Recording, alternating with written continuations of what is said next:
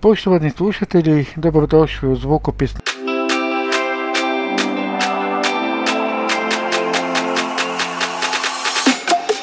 O udruzi Sujepih Zagreb koja je danas tema. U zadnjih se mjesec dana puno govorilo na radiju, prikazivao se i TV prilog. Kulminacija je bila nakon zbora članstva 16. studenog. Dvije suprotstavljene strane, inicijativa za Bakarac i udruga Slijepih Zagreb imaju svoje verzije istog događaja. Slobodno se može reći da su dva tabora naoštrila noževe do krajnjih granica koji je krajnji cilj, ovisi o tome koga pitate. Ako pitate vodstvo udruge, ona će reći da je cilj njihovo rušenje s vlasti, premda vlast kao termin nije uobičajen u civilnom društvu, barem su meni tako rekli neki upućeniji. Važna inicijativa za Bakarac, kako ju udruga stalno naziva, tvrdi pak da je krajnji cilj spasiti kuću u Bakarcu, darovano od Vinka Beka,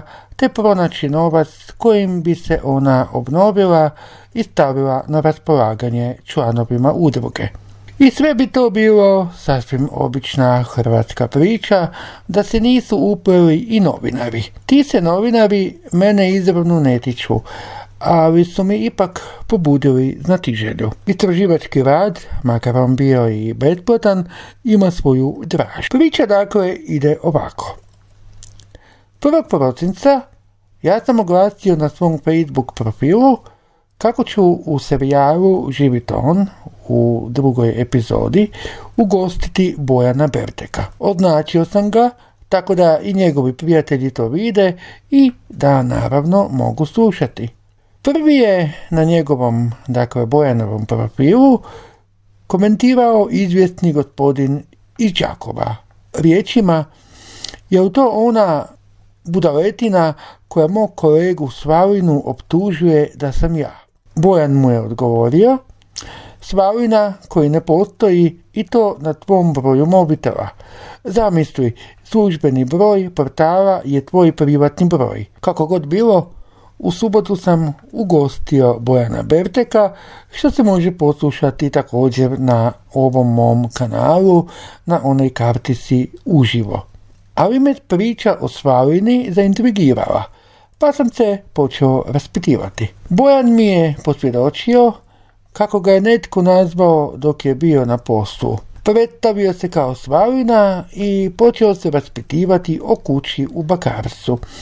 Tvrdio je kako je bio tamo i da je to ruševina prema kojoj je odmaralište u Premanturi, hotel s pet zvijezdica. On je naime u spomenutom hotelu bio i popio kavu i to nedavno.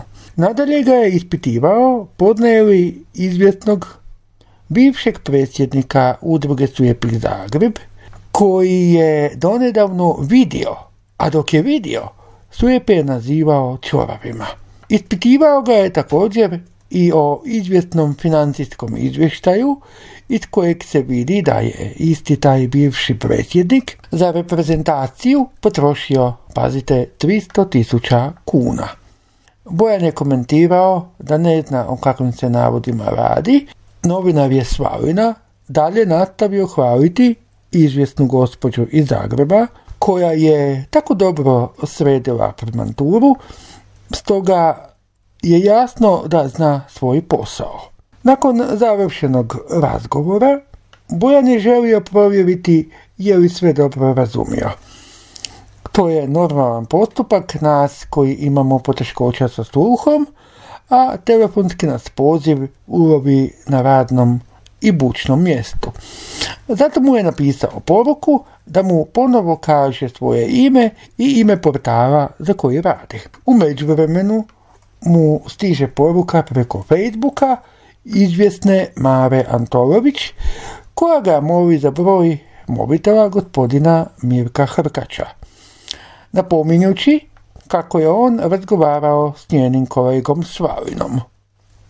Dobio je i njegov odgovor kako je priputio članak kolegici, a on da je Svalina koji radi za SB Periskop. Vidite kako dobar kolega. Konačno, dao joj je i broj Mirka Hrkača, čime je njihova komunikacija završena. Inače, Mirko Hrkač, ko ne zna, gostovao je također u živom tonu u prvoj epizodi, gdje se govorilo o kući u Bakarcu. Dok se sve ovo događalo, gospođa Mara Antolović je i meni poslao zahtjev za prijateljstvo, kao i izvjesni gospodin iz Đakova. Gospođu sam prihvatio, a gospodina ostavio na čekanju. Kontaktirao sam i urednika SB Periskopa, upitavši ga radi li neki novinar Slavina i dobio negativan odgovor. Čuda su moguća. Putio sam da prođe tjedan dana, da se ljudi i priča malo ohlade, misleći da tada mogu dobiti drugačiji miris i okus. Nakon tjedan dana nazvao sam gospodina Svalinu na broj koji mi je Bojan dao. No prije sam provjerio broj na nekoliko načina i rezultat je bio isti. Broj telefona pripada izvjesnom gospodinu iz Đakova, kojeg svi znaju pod drugim imenom i prezimenom. No opet čuda su moguća. Novinara Slavinu nisam stigao upozoriti da ću poziv snimiti, pa mu se ovim putem ispričavam. Znam da se ovakve snimke ne uzimaju kao dokaz ni u kojem sudskom postupku. Halo, dobar dan. Dobar dan. E, ja sam Nikola Rundek. Da, Da. izvolite gospodin Rundek. Pa ne znam jesam i pogriješio. Meni je Mara Antolović dala vaš broj. Da, Da. E, da bih mogao dati nekom novinaru intervju u vezi udruge Slijepih Zagreb. Svalina ide s druge strane. Molim? Svalina, Slavina, da. Ivan Slavina, to ste vi. da. I vi radite za SB Periskop. Tako je. Nakon razgovora kontaktirala me putem Facebooka gospođa Antolović. Poštovani GOSP, sad mi je javio kolega Slavina da ste zvali na redakcijski mop koji koristi inače nas desetak. Zanima nas vaš komentar o potrošenih 300.000 kuna zadnju godinu predsjednikovanja bivšeg predsjednika udruge Slijepih Zagreb na reprezentaciju. Zašto taj novac nije uložen u kuću u Bakarsu? Znate li u kakvom je stanju kuća u Bakarsu? Zašto sve slijepi svaljuju na sadašnje vodstvo udruge? Odgovorih joj kao svaki obični smrtnik, volio bih znati gdje ćete objaviti članak da vidim svoje ime. To je moja slabost. Gospođa Mara mi je odgovorila, vjerojatno na SB periskopu, audio novinama i tako dalje. Zatim sam ja njoj napisao, hoćete li snimiti razgovor sa mnom ili ćemo pisanim putem. Međutim, gospođa je Mara odgovorila, za portal mi ne treba zapis, samo mi slobodno odgovorite na kratka postojana pitanja. Samo još jedno pitanje, zašto su slijepi čudna sorta ljudi i zašto skroz jedni drugima podmećete klipove? Morate priznati e, da ovakva pitanja ne bi postavila i ove profesionalna novinarka. No, odgovorio sam joj, pokažite mi taj dokument da ga mogu komentirati. No, gospođa Mara reče, dragi GOSP, bit će javno objavljen, a sami si ga pronađite kako sam ga i ja pronašla. Imate ga u financijskim izvješćima udruga. Začudih se pa rekoh, nisam baš vičan internetu, ne služim se baš tehnologijom. Biste li bili dobri i postojali mi ga. Gospođa se Antolović jako uzrujava. Niste vični, a imate kanal na YouTube. Nije mi opet jasno zašto se pravite grbavi. Znate, poz ne da mi se gnjaviti s vama. Shvatio sam da je ovo neka ljuta mara i da s njom nema šale. Ne želeći izgubiti kontakt s njom, brzo ju pokušah udobrovoljiti. Pardon, potražit ću sam. Druga pitanja, evo odgovora. Premantura je jedini objekt koji sujepi mogu samostalno koristiti. Bio sam tamo i sve je prilagođeno.